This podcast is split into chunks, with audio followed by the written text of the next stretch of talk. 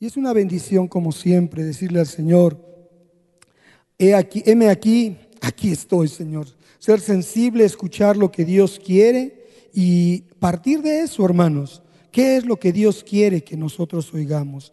Tengo la oportunidad de decirles que para reflexionar sobre todas estas cosas, es que Dios ha traído oportunidad para que pueda decirles a ustedes un pensamiento.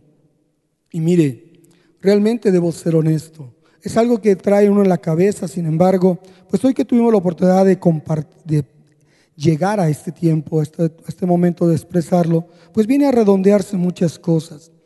Y siempre estamos pensando en cómo es Dios y cómo vivimos la realidad con Dios, la realidad nuestra. Y este pensamiento que reflexiono surgió de estar en un lugar que es un acercarme a una fila de un banco. Pero déjenme decirles antes, como a, modo de introducción, sabemos que vivimos tiempos difíciles, pero son tiempos de definición, tiempos que realmente nunca antes la raza humana había vivido. Volten a donde quieran ustedes y nada de esto había ocurrido. Es una realidad, pero también estamos envueltos de una gran paranoia, hermanos. Hay que decir las cosas como son. Es real, pero también hay una gran paranoia alrededor de esto. Es algo imposible. Y yo pensaba, numeraba cosas. El retenerte en tu casa contra tu voluntad. Bueno, qué tremendo. Nunca se había visto esto. Alejarte de, tus, de muchos de tus seres queridos por seguridad. Dices, bueno, nunca lo habíamos visto. No permitirte trabajar. Algunos dirán amén, pero que no coman, dice la palabra, ¿verdad? Pero ¿cómo no permitirte trabajar? Y es más, no recibir tu paga como habitualmente sucedía. Te sacan de tu trabajo porque no hay con qué pagarte. Andar con tapabocas todo el tiempo que interactúas con gente. Algo que es increíble, esto no se podía pensar hace tiempo considerar protocolos antes, que antes no se manejaban para poder entrar en lugares públicos y poder convivir. Y un sinfín de cosas más, hermanos. Yo pensaba en esto todo en un momento y ahora te voy a decir qué pasó y por qué pensé así. Ahora, te voy a decir algo. El sistema nervioso, somos un cuerpo, somos una, entidad, cuerpo, alma y espíritu, pero nuestro cuerpo se ha alterado, nuestros, nuestros nervios están así, hermanos, porque han surgido demasiados temores alrededor de todo esto. Y esto es en, en realidad ha afectado la salud de toda la población del mundo, más que el propio motivo de ello. Llámese lo que estamos viendo, hermanos. ¿Sabes? pensaba, han surgido nuevos padecimientos físicos alrededor. Te puedo decir que aún del uso de este tapabocas se han afectado yo, ya sistemas respiratorios. Hay cosas, se ha, se ha inhibido incluso el estornudar, hermanos, el toser. Y no sabes qué gran problema es inhibir un estornudo y, un, y, y el poder toser, hermano. Búscale, escudriñale, también se vale verle por ahí información. Entonces, hermano, los sistemas inmunológicos también se han deteriorado, han recibido demasiados impactos por los mismos temores y el estrés que nos conlleva toda esta situación. Pero como nada, lo que ha habido es que se ha desatado en nuestro interior un daño emocional bastante importante, hermano. No volveremos a ser como antes. Muchos no lo volverán a hacer. Solo por la misericordia de Dios retomaremos el curso de nuestras vidas. Y esto, hermano, no solo ocurre afuera. Esto es una referencia a lo que sucede como un fenómeno real dentro de la iglesia de Cristo, hermanos. La gente ha tomado un nuevo curso de acciones en su vida. Esto es preocupante.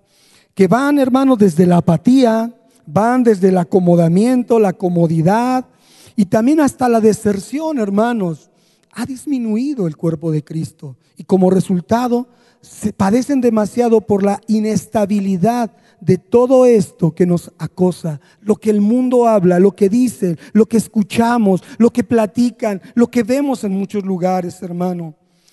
Y por eso hay que hablar de ello a través de la palabra. Y de verdad, hermanos, yo decía, viendo esa reflexión, cómo están sucediendo las cosas. Vino a mí la palabra de que hoy, en esta semana, estudiábamos en nuestro devocional, que el lunes fue Mateo 16, 19. pero yo lo pongo como 16, 16, hermano. Ahí Mateo 16, 19 nos hablaba sobre lo que debería, como resultado se dio de una revelación, la confianza que Dios puso en Pedro y a través de Pedro, como el representante y el honor que él merece, a todos los discípulos y a la iglesia de todos los tiempos, una confianza de entregarle las llaves del reino. Pero esto fue una consecuencia de algo que pasa en el verso 16. Mateo 16, 16 dice, respondiendo Pedro dijo, tú eres el Cristo, el Hijo del Dios viviente. Esta fue la respuesta a un cuestionamiento que Jesús les hace a los discípulos. ¿Quién dice la gente que soy? ¿Y quién dicen ustedes? Los que dicen conocerme. ¿Quién dicen ustedes que soy? Y entonces Pedro afirma, tú eres el Cristo, el Hijo del Dios viviente. Y voy hacia Pedro. Pedro, sí, hermanos, el controversial discípulo, que por su forma de ser se asemeja en mucho a muchos, que respondemos como él y de la misma manera, apresurados, desesperados y sin pensar más allá acerca de las diversas situaciones de nuestro día a día. Hay muchos que se nos suelta rápidamente las emociones, las reacciones, hermano. ¿Saben? Y por eso es este pensamiento. Yo mismo me analizaba y quiero ponerme a cuentas con muchos de ustedes, porque es honesto decirlo. Muchos, con todo respeto lo digo, no nos hemos enfermado, gracias a Dios, de este bicho, hermanos. Gracias a Dios. Pero sí hemos enfermado como resultado de interactuar con todo lo que está alrededor de este bicho. Y eso es en nuestra mente, nuestras emociones. Muchas de nuestras actitudes han cambiado, se han modificado, hermanos por esta situación. Y por ello me, yo mismo me catalogaba, hermanos, y me decía, por una razón, llegué a un banco, hermanos, y como hoy la nueva normalidad no puedes entrar, tienes que hacer una fila afuera. Y la nueva normalidad dice que no importa las inclemencias del tiempo. Y entonces a solearte. ¿Y qué creen? Me enojé. Sí, llego. Y es, y una colota, hermanos, una filota. Y entonces digo, ¿y estos qué hacen ahí? ¿Por qué justo vienen cuando yo vengo al banco? Estaba enojado. Y luego se tardan horas ahí. Estaba pero como agua para chocolate, hermano. Y entonces de repente dije, tranquilo. Y decía de mí mismo, mí mismo, eres puro Pedro, hermano. Eres puro Pedro. O sea, actuando de una forma irreflexiva, enojado, queriendo sacar la espada, queriendo mocharle orejas a todos los que estaban ahí, que se fueran a su casa para que me atendieran. Hermanos, de repente me detuve y dije, ah, ¿qué pasa conmigo? Me siento enojado, me siento turbado, toda esta situación me sobrepasa. Y yo decía, Señor, ¿qué piensas de mí? En ese justo momento dice, ay Dios, y tú me escuchaste, tú sabes lo que... Es más, me escuchas el pensamiento, no que yo lo diga, aunque de repente se me salió, así estaba enojado, hermano. Y le decía al Señor, aún así te puedo agradar. Y vino a mi mente, hermano, no solo pensar en la parte rara de cómo era Pedro, porque dije, puro Pedro yo, haciéndola de emoción por todo y con todos, hermano, sino que comencé a reflexionar en el por qué la escritura habla de esa característica o de esas características de ese hermano, discípulo y apóstol Pedro. Y reflexioné sobre ello.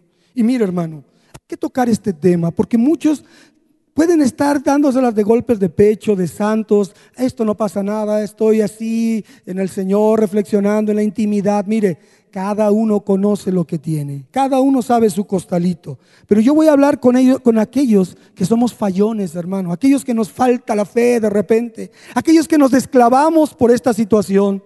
Y pensando en ellos, es decir, ¿qué pasa cuando actúas como actuaba el hermano Pedro? Yo dije, bueno, vamos a reconocer algo. Él fue un hombre que tuvo la valentía de hablar lo que pensaba. No se quedaba callado como Judas. Mire, Judas calladito, calladito y salió el más tremendo, ¿no? Y aunque se equivocaba, Pedro revelaba una gran autenticidad en él, hermanos. Era auténtico, se, este, sobresalía sobre los demás. Y también mostraba ya ese espíritu de denuedo tan impactante en su vida que lo caracterizó para dar su primer mensaje ahí en el día, en aquel día de Pentecostés, donde tres mil personas se convirtieron rindiendo su vida a Cristo. Imagínense nada más. Digo, Pedro tenía lo suyo también. En Mateo 16, 16, como decíamos, él responde ante un cuestionamiento del Señor. ¿Por qué? Porque los otros se callaron, hermanos. Y Pedro dijo, yo tengo la respuesta. Y sin dudarlo expresa, tú eres el Hijo del Dios viviente. Era un hombre que en su forma espontánea y natural fue usado por Dios caramba, digo, qué valor tiene ese hombre. Pero momentos después, en el mismo capítulo 16, fue reprendido también por el Señor.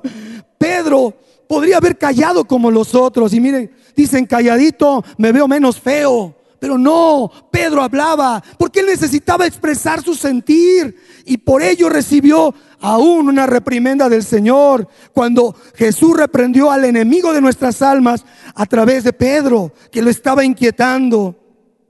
Mateo 16, 23 le dice ahí el Señor, apártate de mí, Satanás. Pero no era que le estaba diciendo Satanás a Pedro, sino lo que Pedro se había dejado usar en esa circunstancia, decirle al Señor, no hagas aquello, no hagas esto, dándole instrucciones a Dios, como si nosotros pudiéramos declarar algo, decretar algo para que Dios nos obedezca. Jamás tache del tamaño del estadio azteca, hermanos.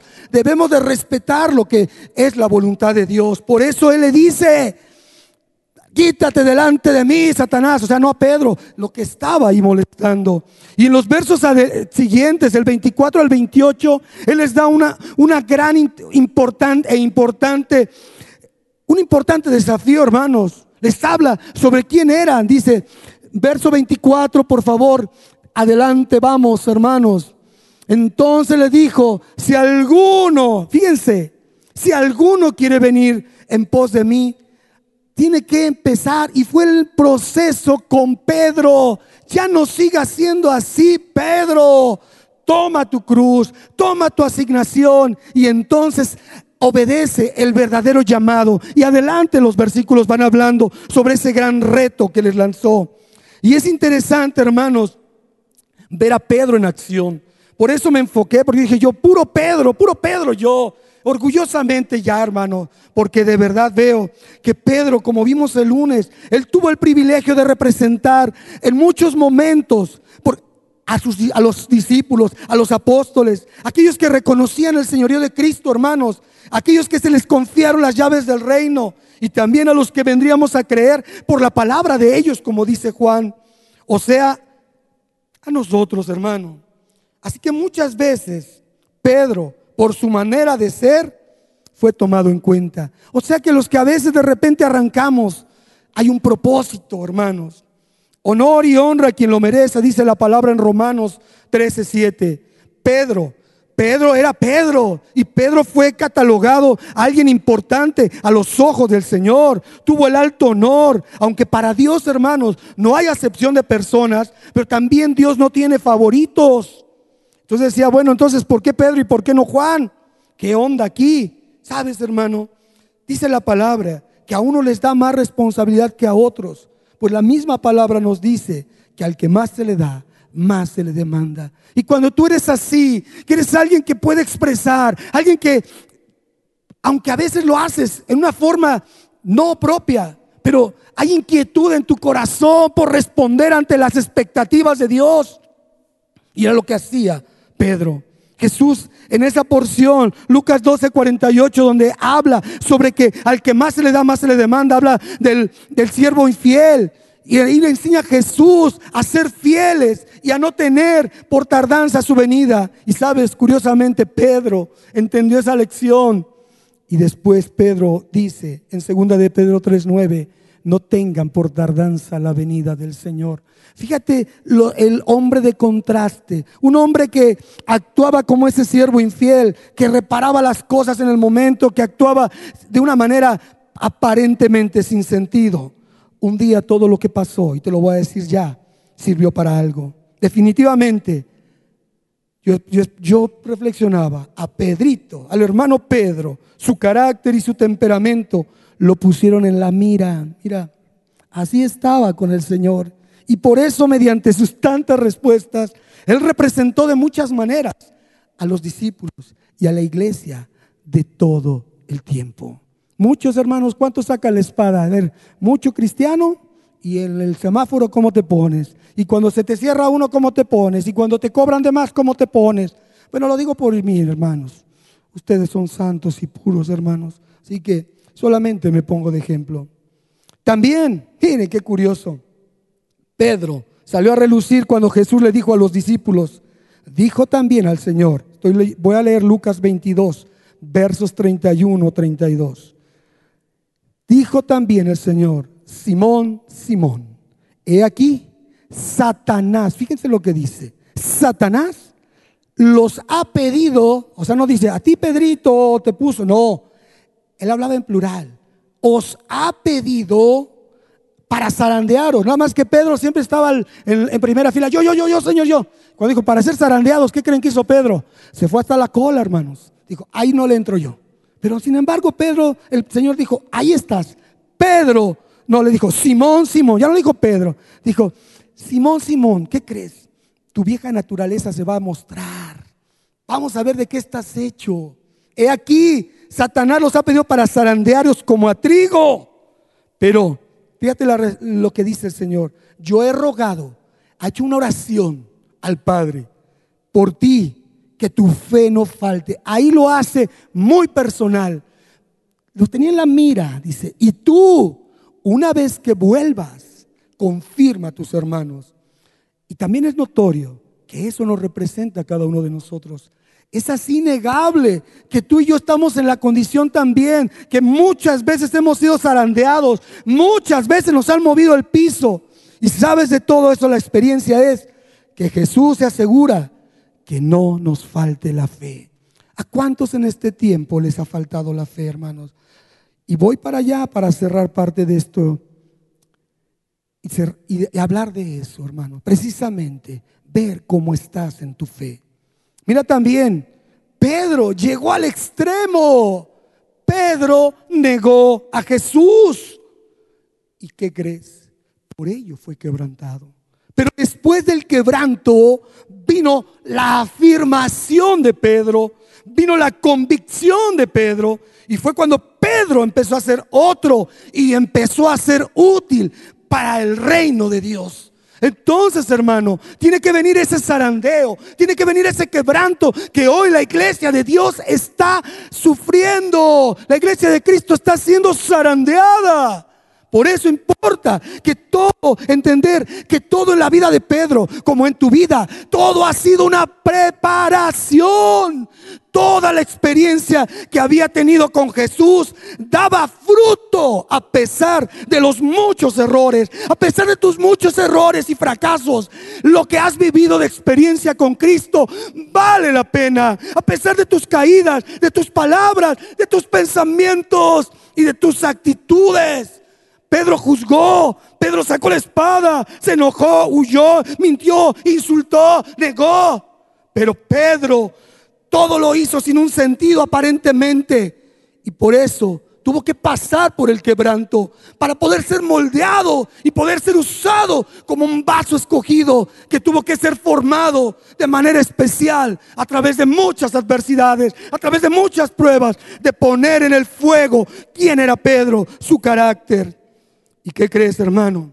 Yo lo puedo afirmar hoy, porque la escritura lo dice. Lucas 22, 61. Te lo afirmo, hermano, que Pedro fue usado, que Pedro fue levantado, que Pedro fue restaurado, porque Jesús lo miró.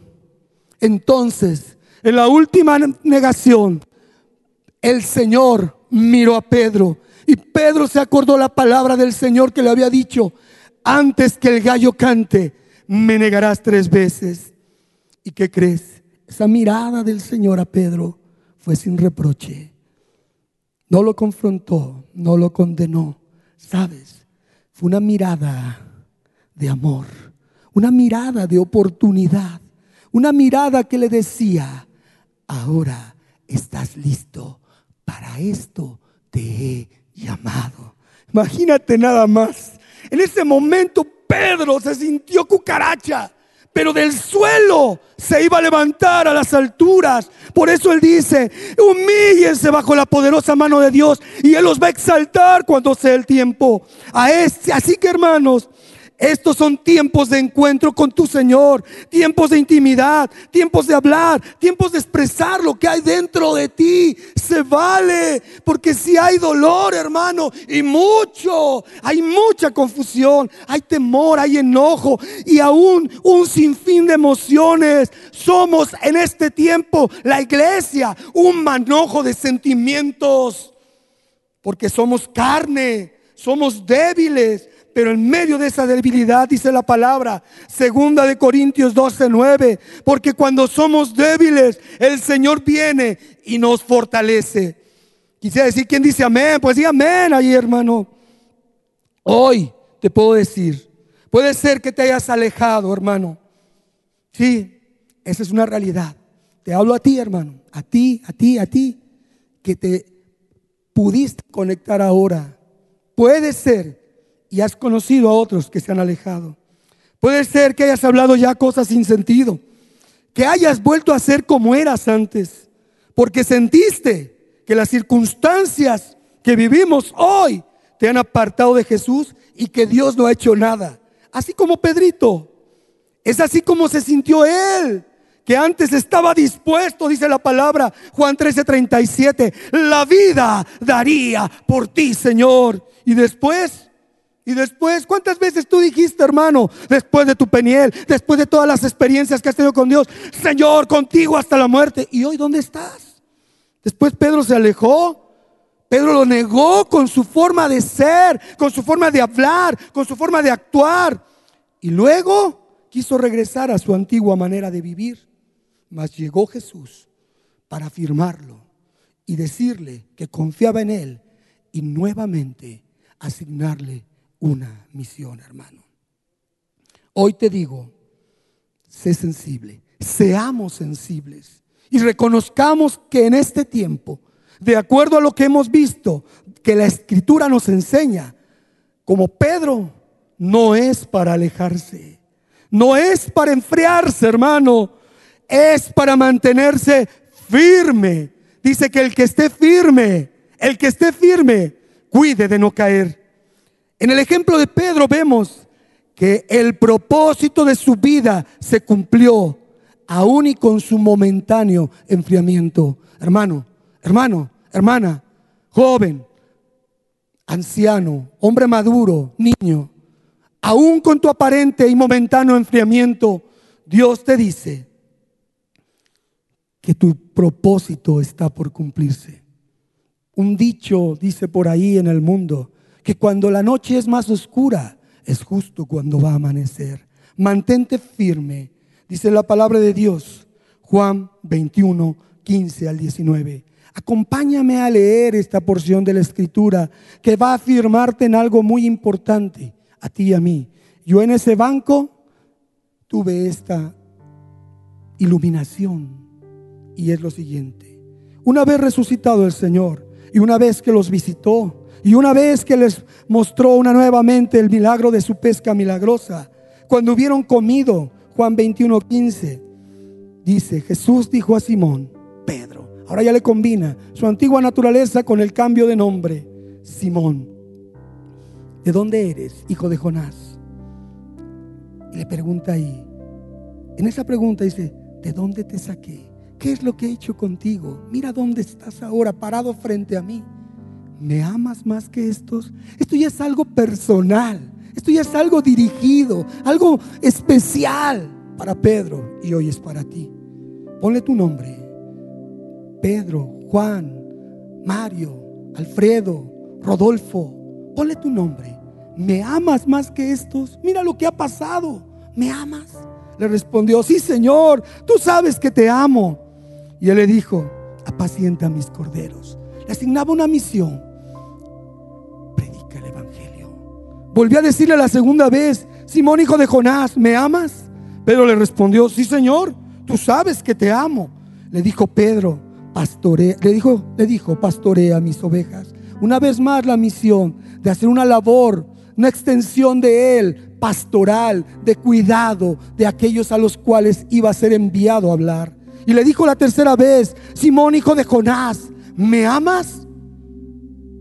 Pedro se entristeció como hoy te dice a ti, ¿Cómo está tu condición? ¿Realmente lo que dices lo dices con convicción o lo has hablado ya por una costumbre, por una rutina, porque así debía de ser, porque religiosamente es lo que tenemos que responder?